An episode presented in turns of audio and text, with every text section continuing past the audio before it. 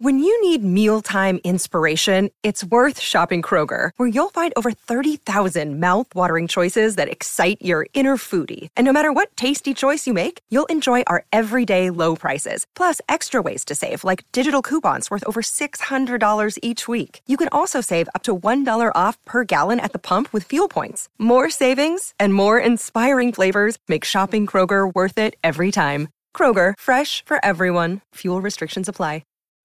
The Presidencies of the United States is a proud member of the Evergreen Podcast Network. To the Senate and House of Representatives of the United States, I communicate to Congress certain documents, being a continuation of those heretofore laid before them on the subject of our affairs with Great Britain. Without going back beyond the renewal in eighteen oh three of the war in which Great Britain is engaged, and omitting unrepaired wrongs of inferior magnitude, the conduct of her government presents a series of acts hostile to the United States as an independent and neutral nation. We behold, in fine, on the side of Great Britain, a state of war against the United States, and on the side of the United States, a state of peace toward Great Britain. Whether the United States shall continue passive under these progressive usurpations and these accumulating wrongs, or, opposing force to force in defense of their national rights, shall commit a just cause into the hands of the almighty disposer of events, avoiding all connections which might entangle it in the contest or views of other powers, and preserving a constant readiness to concur in an honorable reestablishment of peace and friendship, is a solemn question which the Constitution wisely confides to the legislative department of the government. In recommending it to their early deliberations, I am happy in the assurance that the decision will be worthy the enlightened and patriotic counsels of a virtuous, a free, and a powerful nation. James Madison, Special Message, June first, eighteen twelve.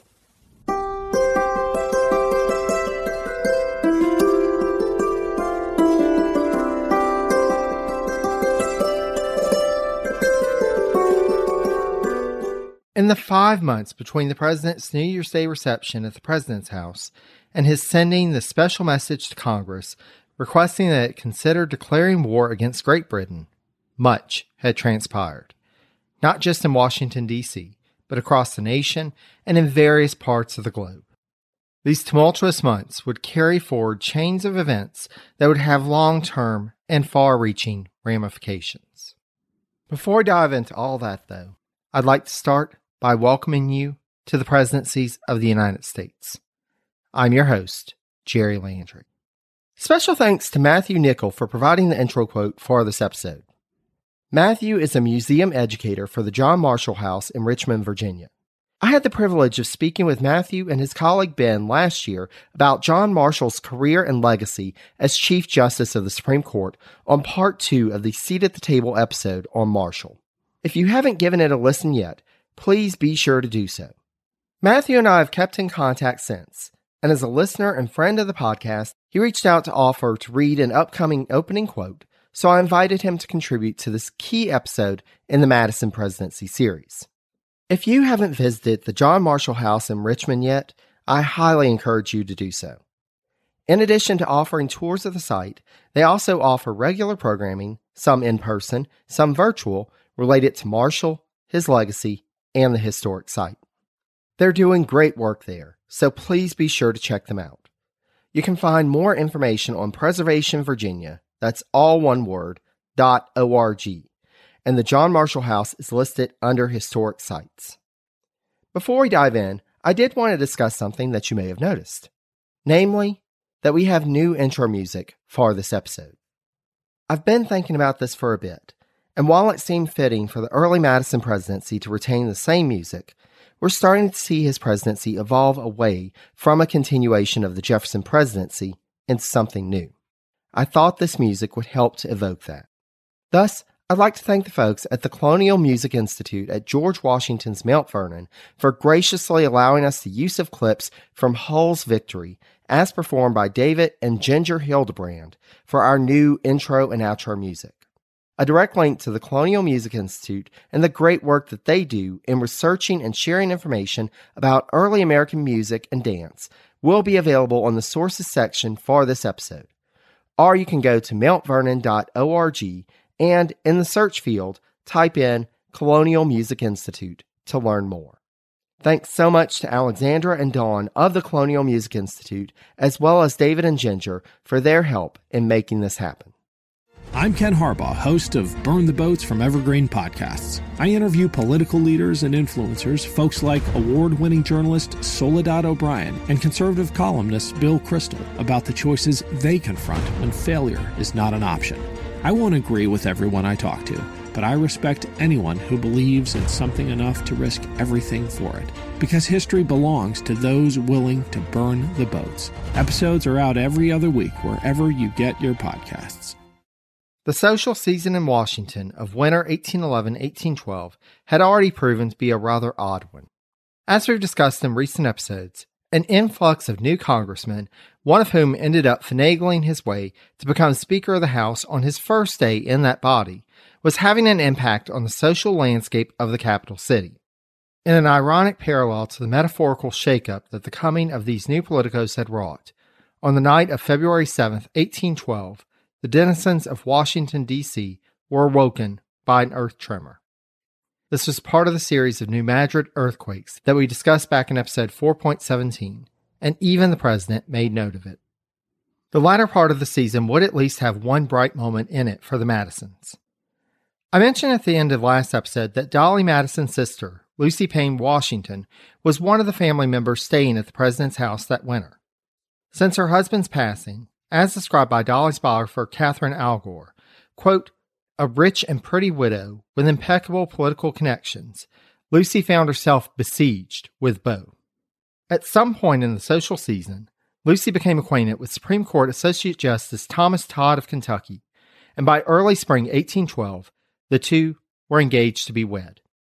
Historian Virginia Moore describes Todd as follows, quote, "He was a widower, twelve years Lucy's senior, with grown children, a man of kindness, learning, wit, and quiet charm, who would make a good father for Lucy's three boys." Lucy did have some hesitation in accepting Thomas's hand in marriage, and at one point, it seems that the engagement was broken off, and Todd was on his way back to Kentucky when word arrived that Lucy had reconsidered. Finally, though, on March twenty-ninth, the two were wed at the president's house, with President Madison giving away his sister-in-law. This wedding, which Al Gore described as quote-unquote a modest affair, was in fact the first recorded wedding in the building that we now know of as the White House. I specify recorded, as we don't have many details in the historical record about the enslaved individuals who also lived there during the Jefferson and Madison administrations.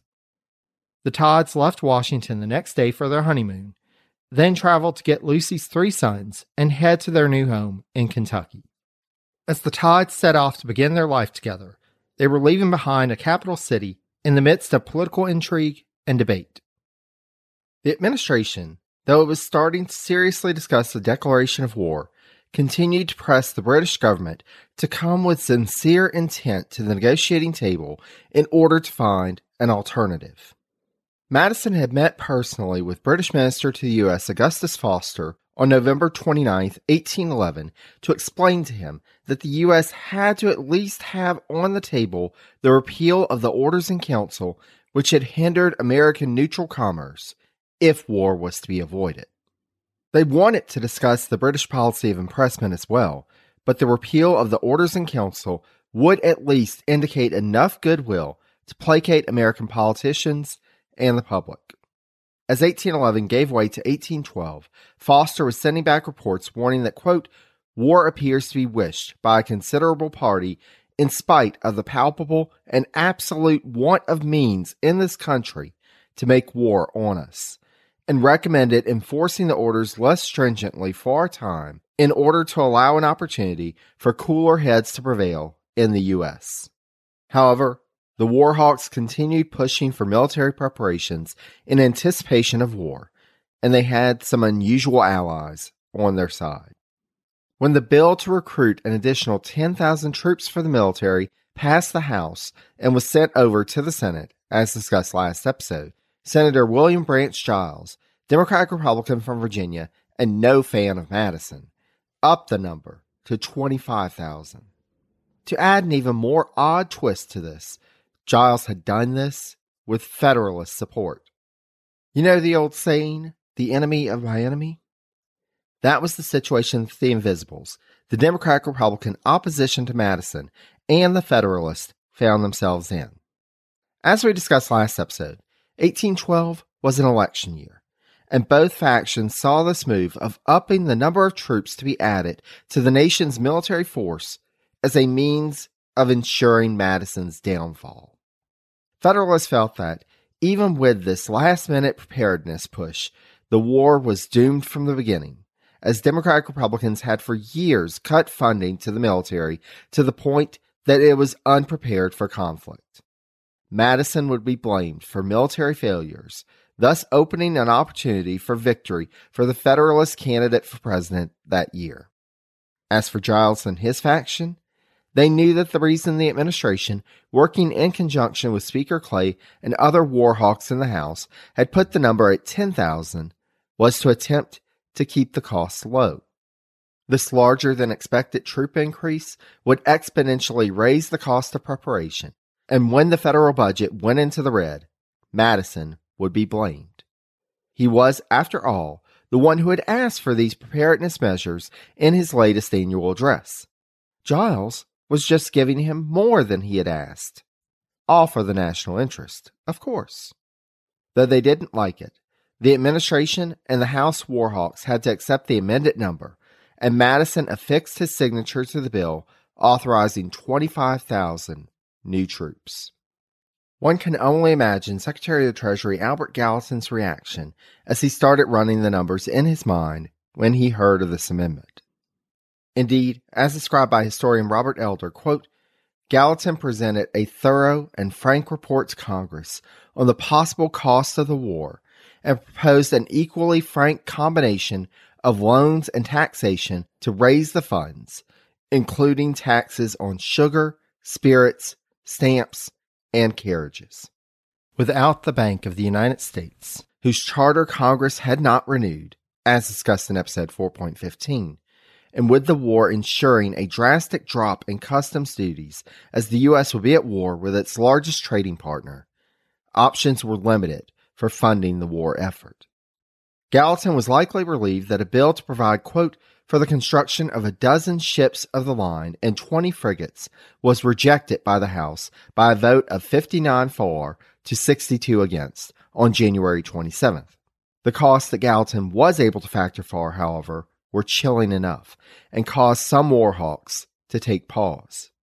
By that point, though, some in the Madison administration were working on gathering what they thought would be inconclusive evidence of British plotting against the United States. This, dear friends, gets us to what is one of the oddest stories in presidential history that I have encountered to date, all centered around an Irishman named James Henry.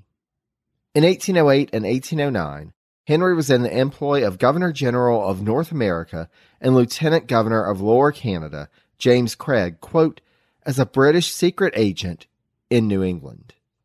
Part of his mission was to court the goodwill of Federalist politicians, especially those who opposed war with England, because of the harm it would do to trade. Fast forward a few years, and Henry, now no longer employed by the British government, was in need of cash and searching for a way to sustain himself. Returning to the U S in the latter half of eighteen eleven, Henry shared the letters and reports that he had retained from his mission to New England with someone claiming to be the Comte de Crillon, but who, in fact, was a French adventurer slash con artist. The two decided that they should approach the U S government about paying for Henry to hand over the documents, which would prove the level of Federalist discontent in New England. Thus, in early eighteen twelve, Crillon approached the French minister to the U S, Louis Sellier, who then shared the knowledge of the Henry letters with Secretary of State James Monroe, who then, in turn, informed President Madison. Through January and February, the administration negotiated with Henry through Crillon as the intermediary, and finally, they came to an agreement. For fifty thousand dollars in federal funds, the documents were theirs. Madison and Monroe agreed, and the exchange was made. As noted by Monroe biographer Harry Ammond, quote, this amount, comprising the entire contingent fund for the State Department, was a fantastic price in view of the limited departmental budgets of the day. Yet Monroe and Madison unhesitatingly made this disbursement for letters of which they had read only portions. On March ninth, Madison sent the letters to Congress. The response was not what the administration expected. The Federalists naturally attacked the letters as forgeries. However, Democratic Republicans, already reeling from the potential cost of the war that the nation seemed to be barreling towards, looked at the price tag for these documents, and then looked at the documents themselves, and had one question in mind. You paid this for letters that didn't implicate one single individual in anything criminal? Al Gore explains that, quote, the letters had named Federalist names, but at the request of the president, John Henry had erased them before he handed the letters over, so that, rather than airing their dirty laundry to the world, the great American family should see in this fortunate discovery only reasons for coming together and reuniting against the common enemy. Rather than being a point of public unity that Madison had envisioned, the Henry letters made the Federalists withdraw even further. Dolly Madison's table had previously been the one place in Washington that Federalists and Democratic Republicans gathered in a social setting, but now the former withdrew from that table in protest. Meanwhile, Madison's Democratic Republican opponents were able to use the incident to attack the president for being fiscally irresponsible in an attempt to curry personal support at a time of national crisis. Randolph directly attacked the Henry letters as, quote, a poor, shabby, shallow, dirty electioneering trick. The sharks continued to circle around the president's house. Before we go any further into the intrigue developing in Washington, we do need to do a few geographic jumps, starting with the big one back across the Atlantic to check in on what was happening in Europe. As we discussed in episode four point fourteen, the situation for Napoleon's appointed King of Spain, Joseph Bonaparte, only went from bad to worse after Napoleon seized the northern portions of the country from his control. Even with the revenue from these new lands, French debt continued to grow, but the French emperor insisted upon continuing the Peninsular War, even with his brother Joseph warning from Madrid that, quote, your majesty is imposing a burden on this country that it simply cannot bear. Joseph attempted to gain support from Spanish nobles by giving them positions previously held by French officials in his court, but still, he wrote to his wife Julie, who had remained in Paris, rather than joining her husband in Madrid, that, quote, Spanish public opinion is entirely turned against us. He used Julie as an intermediary to appeal to Napoleon to allow him to abandon his crown in Spain. Joseph wrote exasperatingly that, quote, I want to know what precisely he, Napoleon, wants of me, and if that position includes humiliating me, then I wish to retire from here. I do not want to be merely a crowned child king, because I do not need a crown to prove myself a man, and I feel myself quite great enough on my own merits without having to put up with such charades.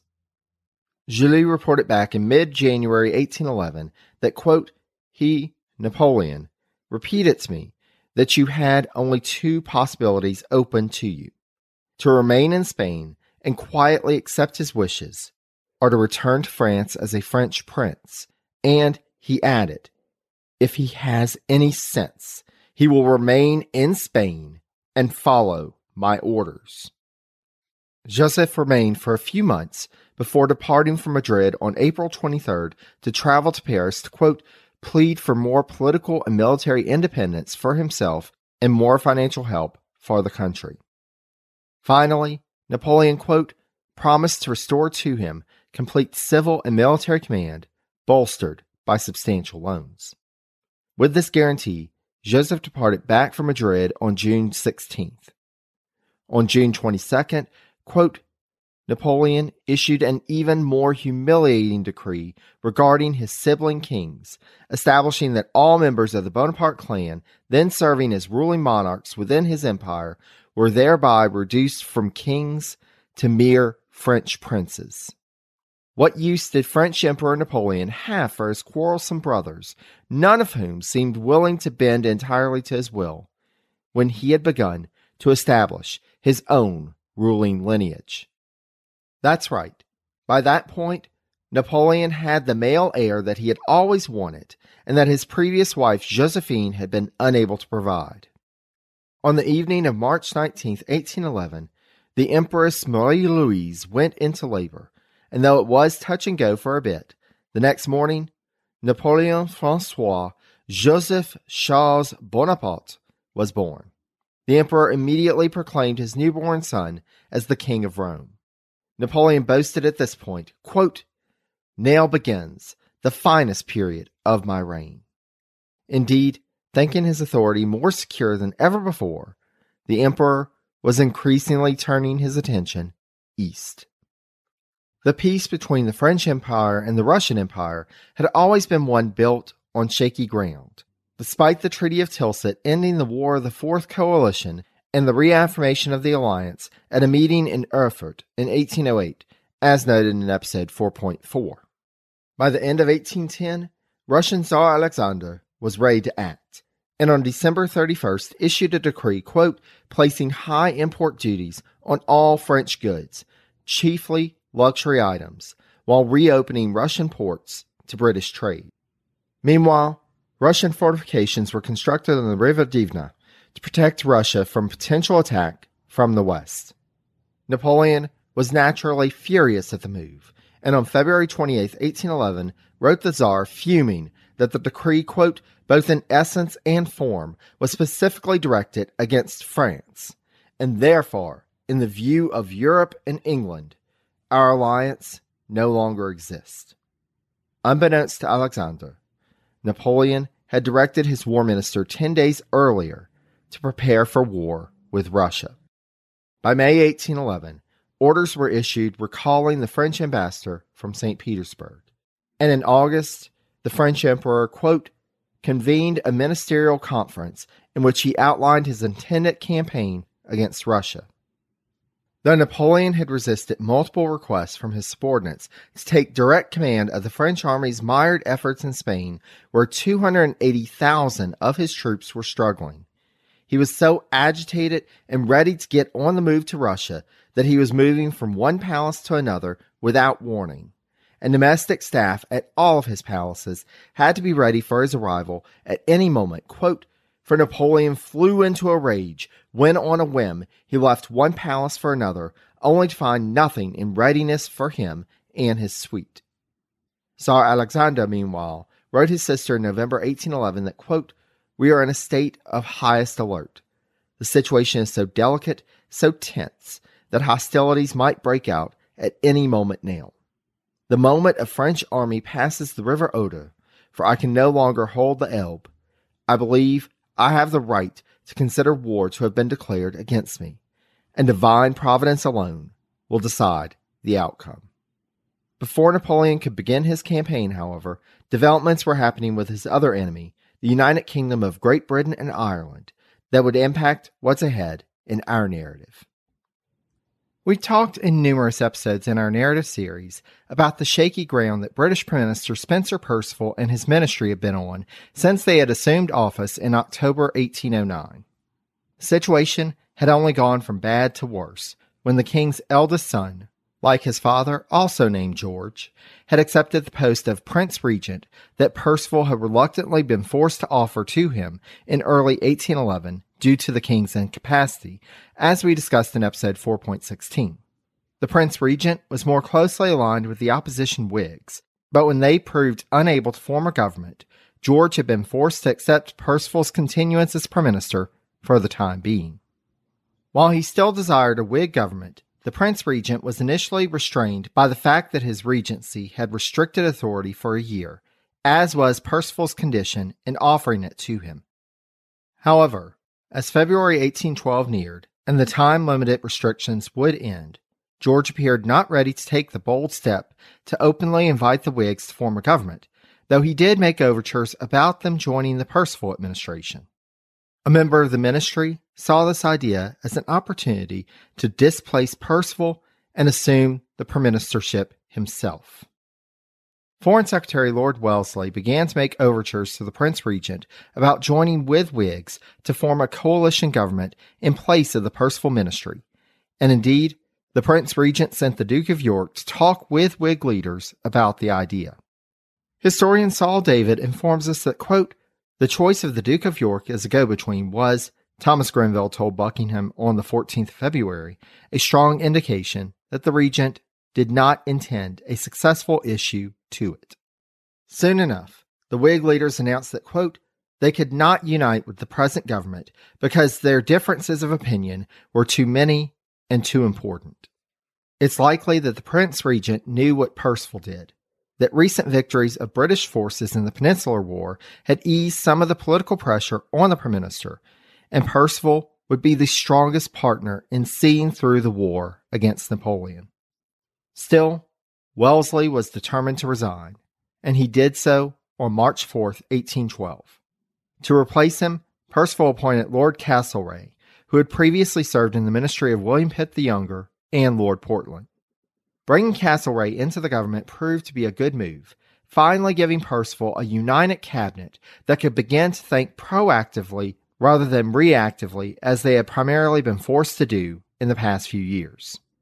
Indeed, even prior to Wellesley's departure, the Perceval ministry had begun to prepare for another potential conflict. Increasingly, as I mentioned earlier, London was getting reports back from British Minister to the U S Augustus Foster warning of the potential for war. To that end, in January eighteen twelve, the Prince Regent, in a letter countersigned by the Secretary for War and the Colonies, Lord Liverpool, to the Dey of Algiers, Haji Ali Ben Khalil, reminding the Dey of the strength of the British Navy and their agreement of British support of Algiers against their enemies. The letter also warned the Dey that Britain's enemies may try to drive a wedge between them, but that they should support one another. Now, this may sound rather odd to us at first glance, but U S Consul in Algiers, Tobias Lear, immediately knew what it was about as soon as he got wind of it in April and wrote back to Washington. As described by historian Frederick Lanier, quote, "The document not only offered a shield for Algiers, but also served as an open invitation to enlist Algiers against Britain's maritime enemies. The Algerines may have been poorly informed with world events, but they knew enough to understand that the British were providing them carte blanche to strike the Americans, with whom British relations had been unraveling." American trade had suffered in the past few years through American embargoes, British orders in council, and French decrees.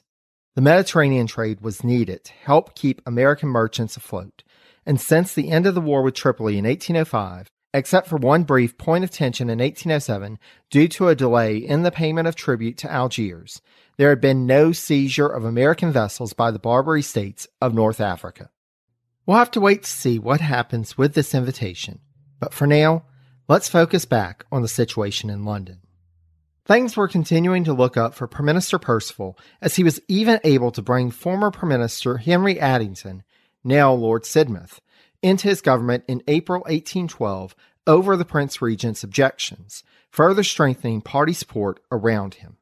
Little did he know that he would, in a few weeks' time, be meeting John Bellingham.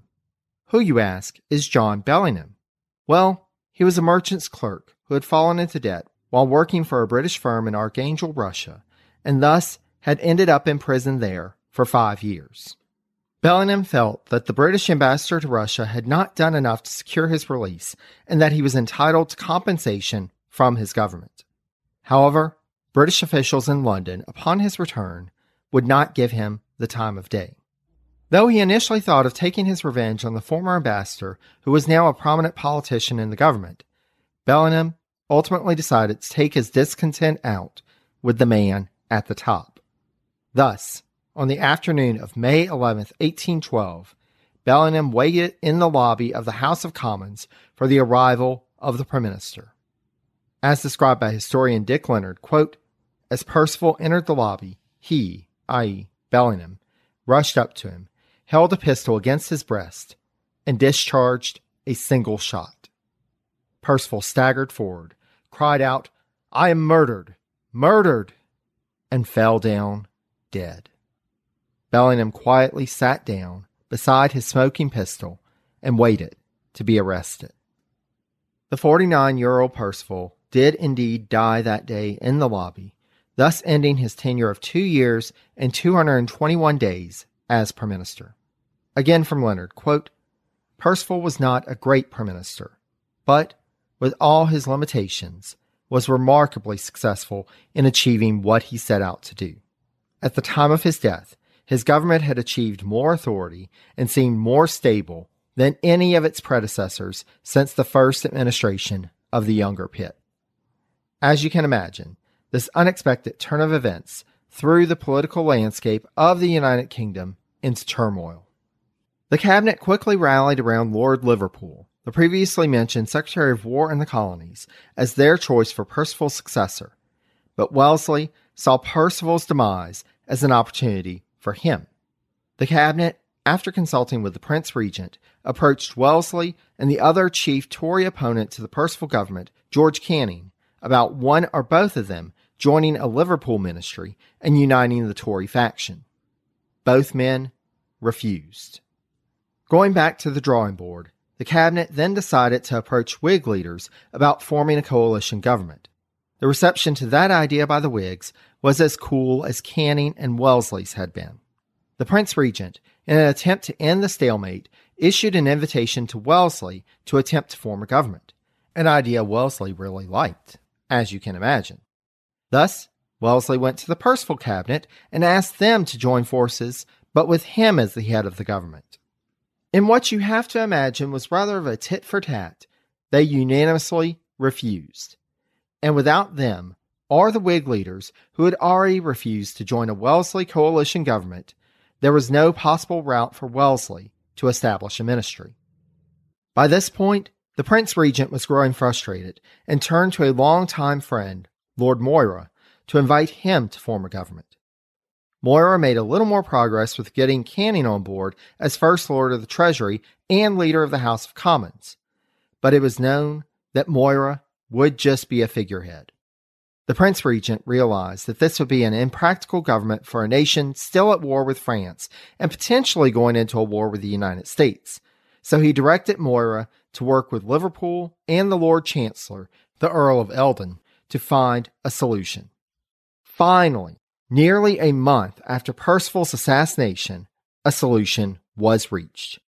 Liverpool would serve as Prime Minister and give Lord Sidmouth a more prominent role in the ministry as Home Secretary, while other close allies of Sidmouth were given positions, including Nicholas Vansittart as Chancellor of the Exchequer.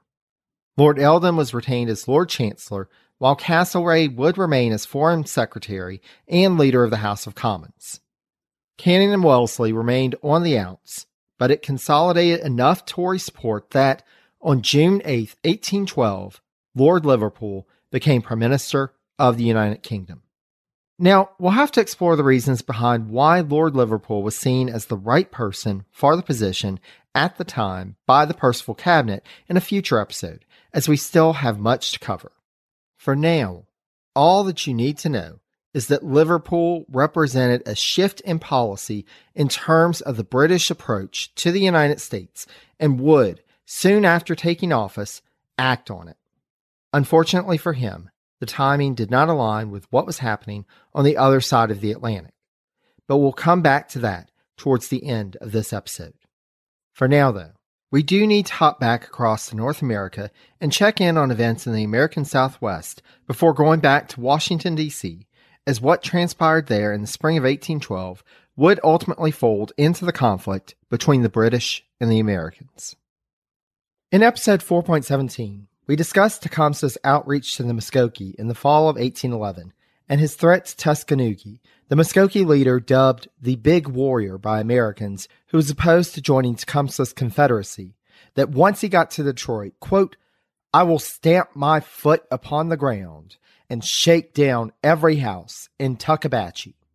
Lo and behold, on December sixteenth, the Muscogee Nation felt the earthquake whose epicenter was close to New Madrid in modern-day Missouri. Though we have no reports on the impacts in the Muscogee Nation, we do have accounts from further east in Georgia that indicate that it must have been an intense event.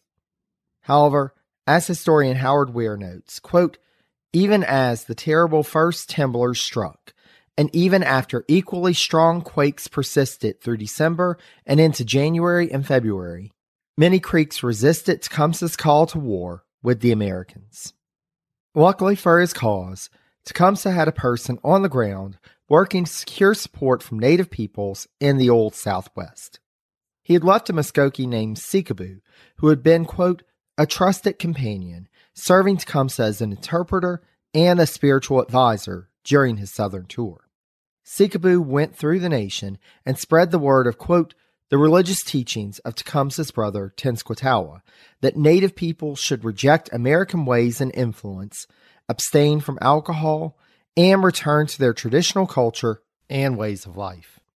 He finally found strong support among the Alabama Nation, and out of this support came a faction which were dubbed the Prophets. Indian agent Benjamin Hawkins and pro-American Muscogee leaders downplayed the significance of this movement, but it coincided with a large influx of American settlers starting in the fall of eighteen eleven, traveling along the Federal Road through the Muscogee lands bound for the Mississippi Territory. It was a powder keg of a situation, and on March twenty-sixth, eighteen twelve, it began its explosion.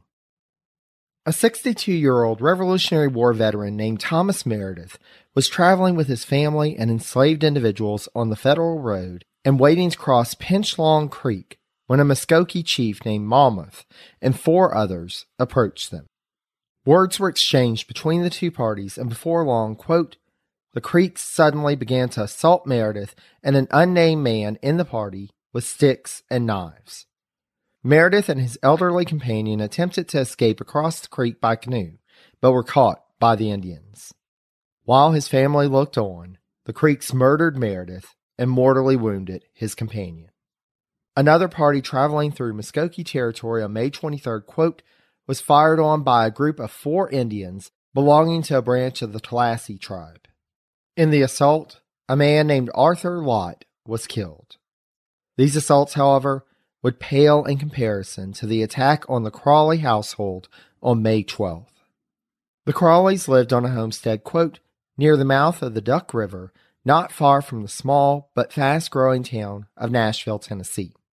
At the time, Mister Crawley was away on business, and his pregnant wife Martha was left to tend to her three children at home. That morning, with a woman named Manley and her three children visiting, Martha was doing her usual chores, including tending to the newborn child that had been born during her husband's absence, when, quote, some eight to eleven Creek warriors, howling at the limits of their breath, crashed out of the forest and sprinted toward the open cabin door. Crawley barred the door, then gathered her two youngest children and hid them in, quote, a shallow potato cellar beneath the cabin floor. Soon enough, the Muscogee warriors broke through the door, pinning Martha Crawley between the door and the wall while they killed Manley and the children not in the potato cellar. Crawley was soon discovered by the Muscogee behind the door, and they, quote, took her south with them to a village at the falls of the Black Warrior River, where the town of Tuscaloosa, Alabama, lies today. They didn't harm her on the journey other than tying her up at night, and they forced her to cook for them. Ultimately, Crawley would be freed and reunited with her husband and her two remaining children, but among white society in Tennessee, from the state's governor, Wiley Blount, on down, there was a sense of outrage at the attack. Ware notes that, quote, a middle-aged militia general and planner named Andrew Jackson went into paroxysms of outrage that reached new heights of the colorful, opportunistic rhetoric of the times when discussing the Crawley attack. With attacks on white settlers on the rise in the West in the spring of eighteen twelve, it doesn't take a leap of the imagination to know that an American response would be soon in coming. We'll have to explore that in another episode, however, because we need to return to Washington, D C to get caught up on developments there. Despite the fiasco of the Henry letters, the national government had to consider how to approach the likelihood of war. Though Congress proved unwilling to entertain the idea of reviving the Bank of the United States, the House Ways and Means Committee put forward recommendations in mid-February, quote, that customs duties be tripled, a direct tax of three million dollars be placed on the states along with other direct taxes, and a loan of eleven million dollars be sought. In March, Congress passed this appropriations bill, and it was left to Secretary of the Treasury Gallatin to figure out how to obtain the eleven million dollars loan. Meanwhile, in mid-March, Speaker of the House Henry Clay met with Secretary of State Monroe, then in writing proposed that a thirty-day general embargo be enacted to be followed by a declaration of war. The embargo would allow American ships to get to port before warfare began, and they ended up sitting ducks for the British Navy on the high seas. Ten days later, he was backed up by three prominent members of the House Foreign Affairs Committee. The chairman of the committee, Representative Peter B. Porter, Democratic-Republican from New York, as well as Representatives John C. Calhoun, Democratic-Republican from South Carolina, and John Smiley, Democratic-Republican from Pennsylvania.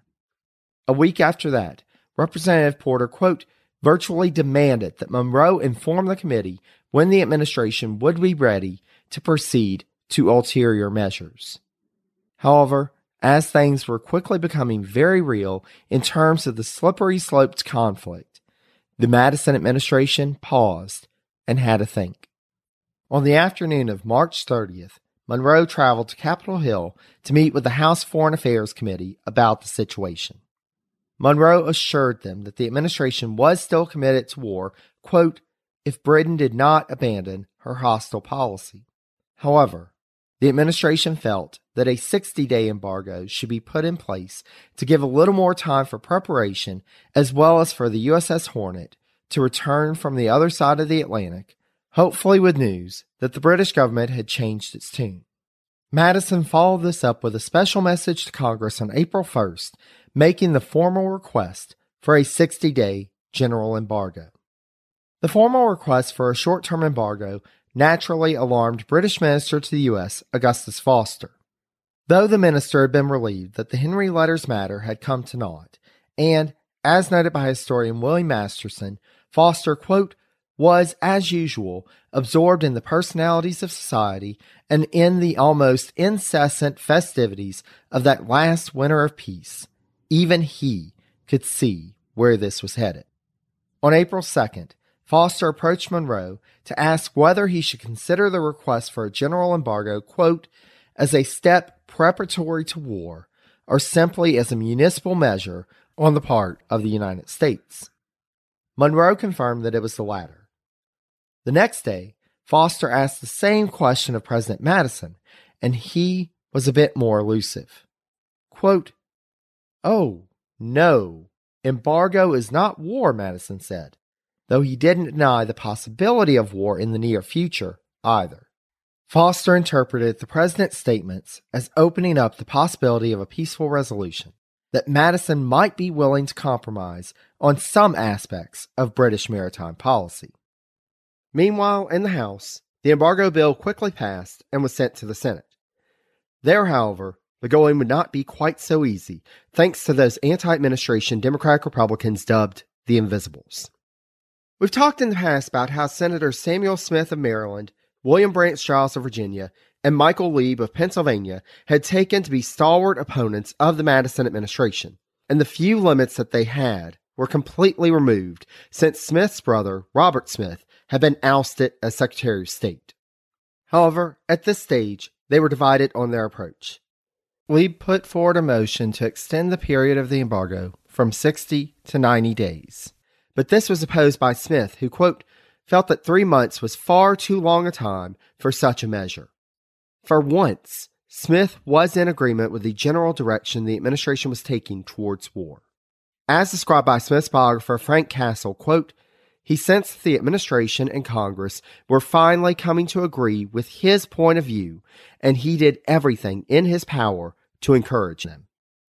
His encouragement in this instance was to vote against the embargo bill. However, despite Smith and Giles joining eleven other senators in voting against it, the embargo bill passed the Senate by a vote of twenty to thirteen and was signed into law by Madison on April fourth. At the passage of this bill, Foster began to worry, though he continued to maintain a hope that a peaceful solution was still possible. As noted by Masterson, quote, "The confused minister tried to influence American events as best he could. First, he asked Monroe for the names of allegedly impressed Americans so that he might secure their release. Then, at a Sunday dinner, he schemed with all congressional Federalists to delay possible war votes by calling for recesses or adjournment, or by absenteeism. Foster then asked these guests to promise the president re-election votes in return for abandoning the war hawks. Later, there were rumors of British banknotes dropped on the floor of Congress. The Federalists did not present a united front in terms of policy to oppose the course of events, however, as some, quote, accepted the prospect of war, certain that it would ruin republicanism and at least bring to an end the detested policy of commercial restrictions." Foster was correct in identifying the upcoming presidential election as a factor at play in the political calculus of the moment, however. Before we get to that, though, we have to discuss something we haven't seen since eighteen oh three, or episode three point twelve in terms of our narrative. That's right, the eighteenth state is ready to enter the Union. The Orleans Territory had sent its formal petition for statehood to Congress on March twelfth, eighteen ten. This petition was put forward on April ninth to the Senate by the aforementioned Senator William Branch Giles of Virginia. Unfortunately, the House of Representatives did not act on it before adjourning. In between sessions, something major happened. Namely, that the portion of West Florida that now forms the southeastern portion of Louisiana north of Lake Pontchartrain was annexed by the United States and attached to the Orleans Territory.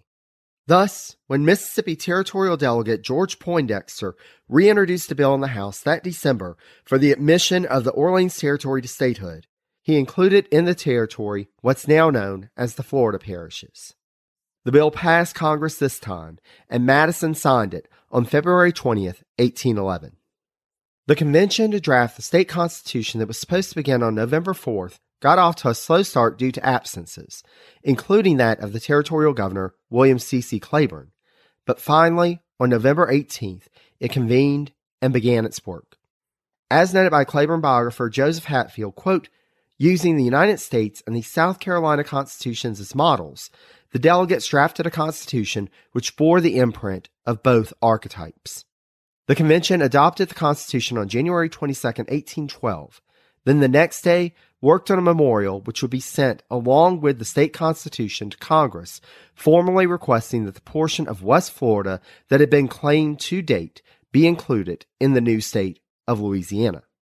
Governor Claiborne wrote to Madison administration officials warning that any delay in conferring statehood on Louisiana, quote, would disappoint the Louisianians and embarrass him personally." There was no reason for him to worry, however. Congress and the Madison administration understood clearly just how important New Orleans was strategically for the U S, especially in the wake of war, and thus, upon receiving the drafted state constitution, Congress quickly gave its approval, and on April eighth, eighteen twelve, Madison signed the bill to make Louisiana the eighteenth state of the Union. Six days later, he signed another bill, quote, extending the boundaries of Louisiana to include those lands lying south of the Mississippi Territory and east of the Mississippi River to the Pearl River. And that, dear friends, is how the state of my birth came into the Union. There wasn't much time to celebrate, however, for there was so much else happening in Washington.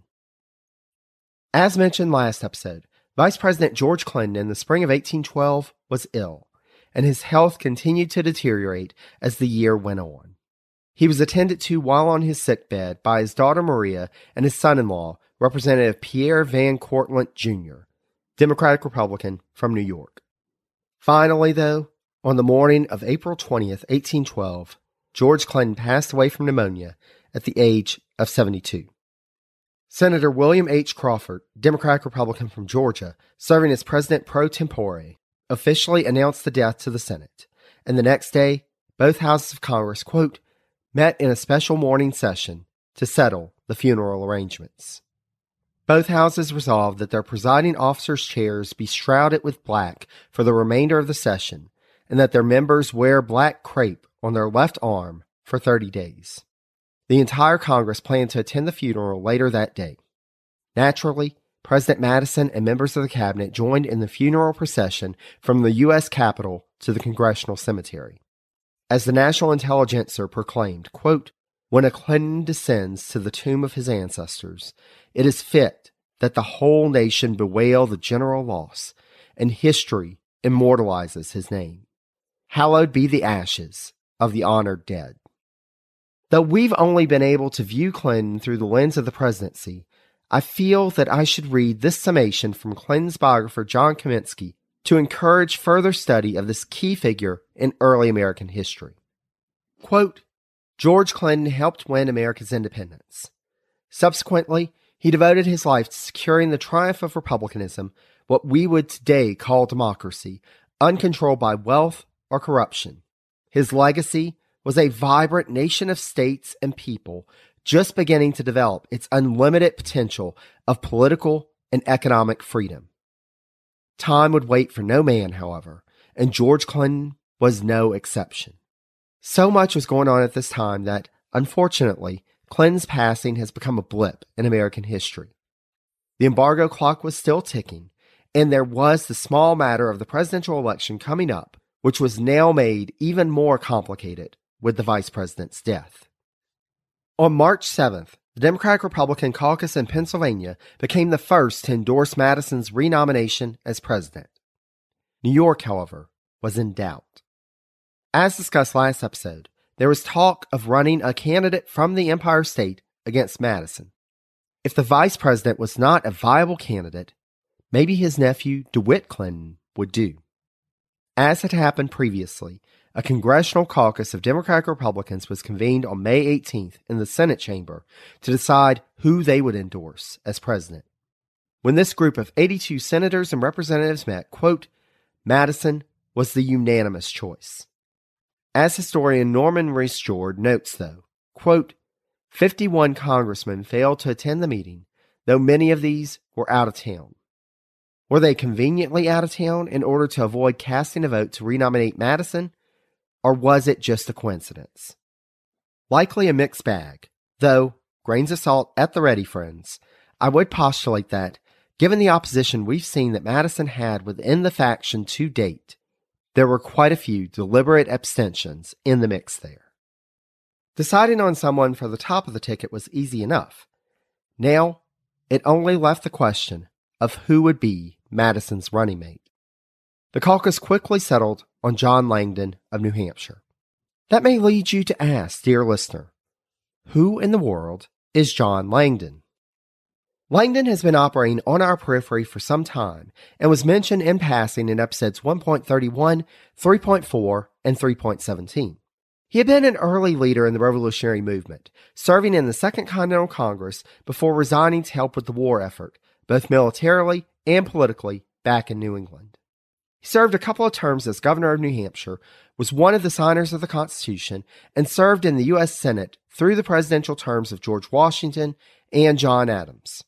Leaving the national political scene, Langdon again served in the New Hampshire state legislature before being elected governor again and serving from eighteen oh five until eighteen eleven. Now, it seemed that this man who had served his state and nation for the last few decades was being given yet another opportunity to serve. This time, however, Langdon said no. Considering that he would be turning seventy-one in a few months, it's understandable that Langdon felt that the time had come for him to slow down. Though he would not return to public office, Langdon did live on past the end of the Madison presidency. This was all well and good for Langdon, but this left the pro-administration Democratic Republicans with a vacancy at the bottom of the presidential ticket. Feeling that they needed someone from the North to balance the ticket, as Clinton had previously and Langdon would have done, they looked around and finally settled on the governor of Massachusetts. Who was the governor of Massachusetts at this point, you may ask? It was none other then someone who played a major role in the Adams presidency series, one-time Peace Commissioner to France, Elbridge Gerry. Now, this brings us to one of those interesting points in American history. As we noted in the Adams series, Gerry, though a Democratic-Republican, had been a close ally of John Adams. He had rather consistently been somewhere in the middle. Not a radical member of his faction, Gerry had attempted over the years to reach out and appeal to moderate Federalists as well as Democratic-Republicans. Despite this, prior to eighteen ten, he had run for governor and lost five times. As noted by Gerry's biographer George Bilius, quote, his older style of politics, stressing personal rather than party loyalty, was becoming outmoded by new political techniques. Further, he was a Democratic-Republican in a state where Federalists by and large dominated the political scene. Gerry's congressional service had been at a time prior to the sharp political divide that emerged from the Washington presidency, and since then he had proven unable to bridge that divide despite his best efforts. Madison's ascendancy to the presidency, however, opened up an opportunity. Though still a Democratic-Republican, at least at the beginning, it seemed like the Federalists were a bit more amenable to the new president. Also, the Democratic-Republican faction as a whole was undergoing a realignment, and that was happening on the state level in Massachusetts just as it was on the national level. The party leaders in Massachusetts felt in eighteen ten, quote, that accommodation was a better political tactic than polarization, and thus they turned to Gerry as their candidate for governor that year. Though he would still come under fire by the Federalist press, as Bilius described, quote, the pattern throughout the state was much the same as it had been trending. A slight increase in Republican voters accompanied by a sharp drop in Federalist support. It was enough to push Gerry over the top and into the governorship. In his inaugural address in June, Gerry issued, quote, a call for reconciliation of the two political parties. This outreach towards the ideological center, however, was ridiculed by radical Democratic Republicans, and it was a delicate balance that was completely overturned after he won a second one-year term as governor in eighteen eleven. First, when Federalists held a massive protest rally that year to decry the Non-Intercourse Act that had been pushed through Congress by the Madison administration, Gerry delivered a speech at the opening session of the state legislature in which he denounced the demonstration and its leaders, asserting that they and the resolves that had been passed at a recent protest meeting would result in, quote, a state of civil warfare. So much for appealing to Federalists. Then, as the Democratic-Republicans had finally managed in eighteen eleven to gain control of all of the branches of state government in Massachusetts, and it was time to draw new legislative districts based on the recent census, the Democratic-Republican leadership in the state legislature decided to engage in what is now a well-established but still quite controversial tactic to ensure that they would remain in political power. Rather than focusing on the ideal of establishing new districts to ensure equal representation, they would instead draw districts that would favor Democratic-Republican candidates over Federalist candidates. The bill drawing these new districts passed in February eighteen twelve, and Gerry, though Bilius notes was, quote, not the originator of the bill, approved it.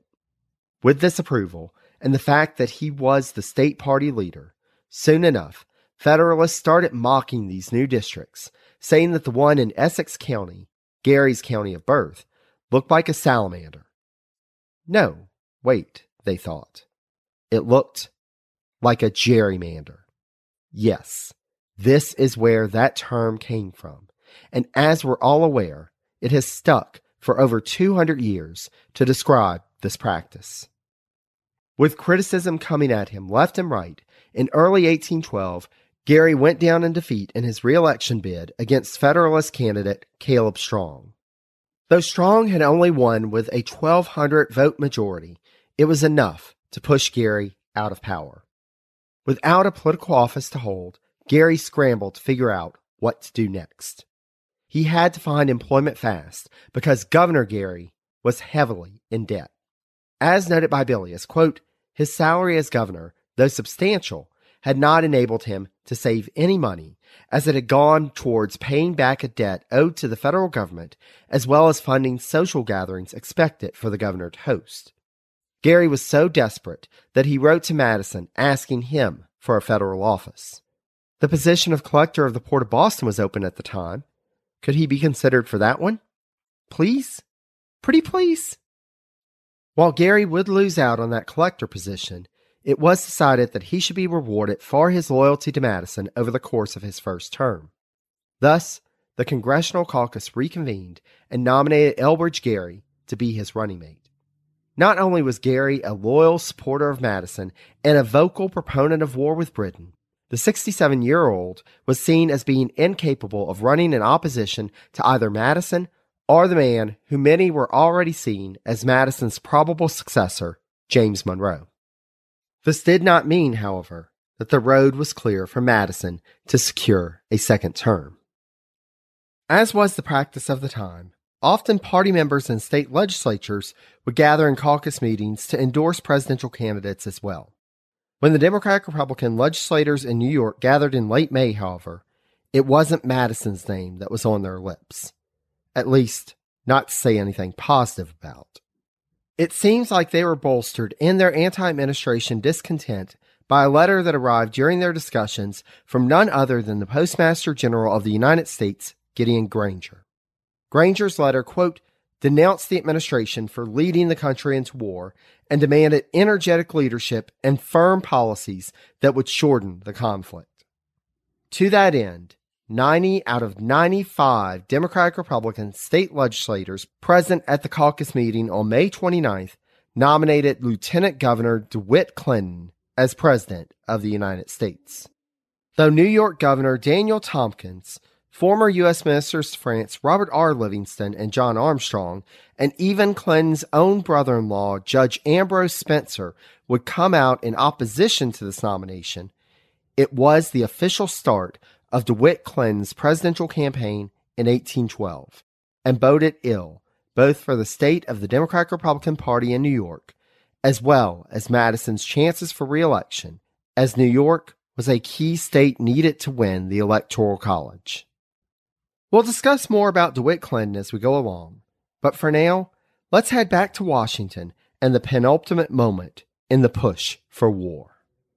The months waiting for the embargo to run its course were frustrating ones. As noted by Masterson, quote, the embargo left worried farmers with unsold crops, and angry New England shippers refused to support government loans and elected some Federalists to office. As he began to gather intelligence while he was still on the ground in the case of war, British Minister to the U S Augustus Foster received new instructions on May twenty-second that only reinforced the government's continued support for the orders in council and was, quote, severely cautioned against any suggestion that the orders would be removed. Foster, however, tried one more tactic to avoid war. He first offered the Madison administration a chance to split, quote, the license trade with the French West Indies. Then, when they refused that, proposed, quote, that Britain would give up this trade altogether in return for a restoration of American trade and acceptance of a rigorous blockade of the French Empire. Neither Madison nor Monroe was ready to give up the right to neutral trade, however, and refused. The timer was about to go off on the embargo clock, and the administration was ready, at least in terms of resolve. On June first, Madison sent over a special message to Congress, and in a closed session, a clerk read it out. The president asserted that, quote, it has become sufficiently certain that the commerce of the United States is not to be sacrificed, not as interfering with the belligerent rights of Great Britain, not as supplying the wants of her enemies, which she herself supplies, but as interfering with the monopoly which she covets for her own commerce and navigation, a commerce polluted by forgeries and perjuries. Though, as we heard in our opening quote, Madison left the ultimate decision to Congress, he did posit that, at least, quote, on the side of Great Britain, a state of war against the United States was already in existence. As Congress began their debate, Madison met with British Minister Foster on the afternoon of June third and the British diplomat found the president, quote, very pale and extremely agitated. Foster attended Dolly Madison's reception that evening and found folks already, quote, asking if they could buy his fine racehorses and a large tent used for outdoor entertainments, as he would likely be leaving Washington sooner rather than later. The House on June fourth approved in secret session a resolution to declare war on Great Britain by a vote of seventy-nine to forty-nine, but the big question mark remaining was what the Senate would do. Given that the Senate was the seat of opposition to Madison, it was still in question whether they would go along with the resolution. It took two weeks, but finally, on June seventeenth, by a vote of nineteen to thirteen, the Senate approved the Declaration of War resolution, though with some minor amendments that would have to be sent back to the House for approval. That evening, Foster attended Dolly's reception and, quote, as usual, he bowed three times to the president, who he noted, quote, looked ghastly pale. The next day, the House agreed to the Senate's amendments and sent the bill to Madison for his approval. That day, President Madison signed the war declaration, and the United States was officially at war with the United Kingdom of Great Britain and Ireland. Dear listeners, we'll wrap up our narrative with one of the greatest ironic moments in American history to date that occurred, not in the United States, but rather in London. Remember how I said that it was important to note that the new British Prime Minister, Lord Liverpool, had a different take on Anglo-American relations than his predecessor? For years, through the ministries of Grenville, Portland, and Perceval, American diplomats have been searching for someone, anyone, willing to talk about repealing the Orders in Council, and kept coming up short. Finally, in Liverpool, they found someone willing, but there was little that could be done until the matter of the formation of the new government was finalized. With that done, on June sixteenth, a motion was put forward to repeal the Orders in Council. After debating for a week, on June twenty-third, Foreign Secretary Lord Castlereagh announced that the Liverpool Ministry was officially revoking the Orders in Council. If the timing had worked out right, it is quite possible that war could have been avoided, as this had been one of the major issues in the American position. This could have provided an opening to negotiations that could, at the very least, have maintained a tenuous peace as the Napoleonic Wars wrapped up. That, however, is a matter of alternative history speculation. We, dear friends, can only deal with the reality, and the historical reality is that war has been entered into and would be prosecuted. We should note, though, that this was not the only war that the U S was involved in at the time. For months before Madison requested a formal declaration of war against Britain, American forces had already engaged in an undeclared war against Spanish authorities in East Florida. That is a story for another episode, for it is time for me to wrap up for this time. Special thanks again to Matthew Nickel for providing the intro quote for this episode, as well as his continued support of this podcast and friendship to this podcaster. Please be sure to check out the John Marshall House online or in person if you find yourself in Richmond. I'll have links to the John Marshall House and the sources used for this episode, as well as a direct link to the Colonial Music Institute at George Washington's Mount Vernon, who graciously allowed us the use of clips from Hull's Victory for our intro and outro music. You can find these links on the website at presidencies podcast dot com, as well as all of the sources used in this episode, all the past episodes of this podcast, links to information about all the presidents to date, and more. You can also find information on how to leave a rating and review. I'd also like to take a moment to thank our newest patron, Terrell, as well as all of our patrons for generously supporting the work of this podcast.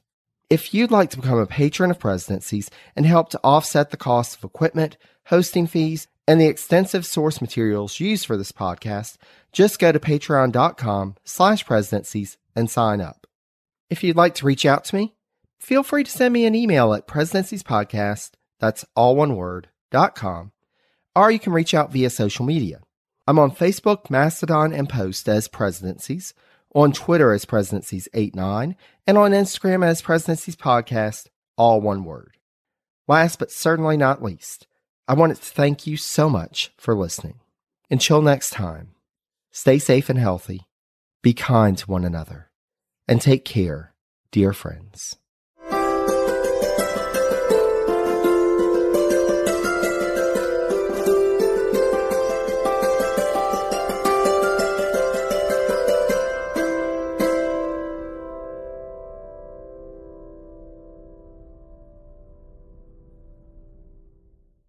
History is the greatest adventure story, but does it ever leave you wondering what the women were doing all that time? This is Lori from the Her Half of History podcast, and the answer is that some women were seizing power, or escaping slavery, or spying for their country, or creating artistic masterpieces, while countless others were doing the laundry, getting married, and wondering why their clothes don't have more pockets. If you would like to hear the stories of women doing all of those things, check out Her Half of History at her half of history dot com or wherever you get your podcasts.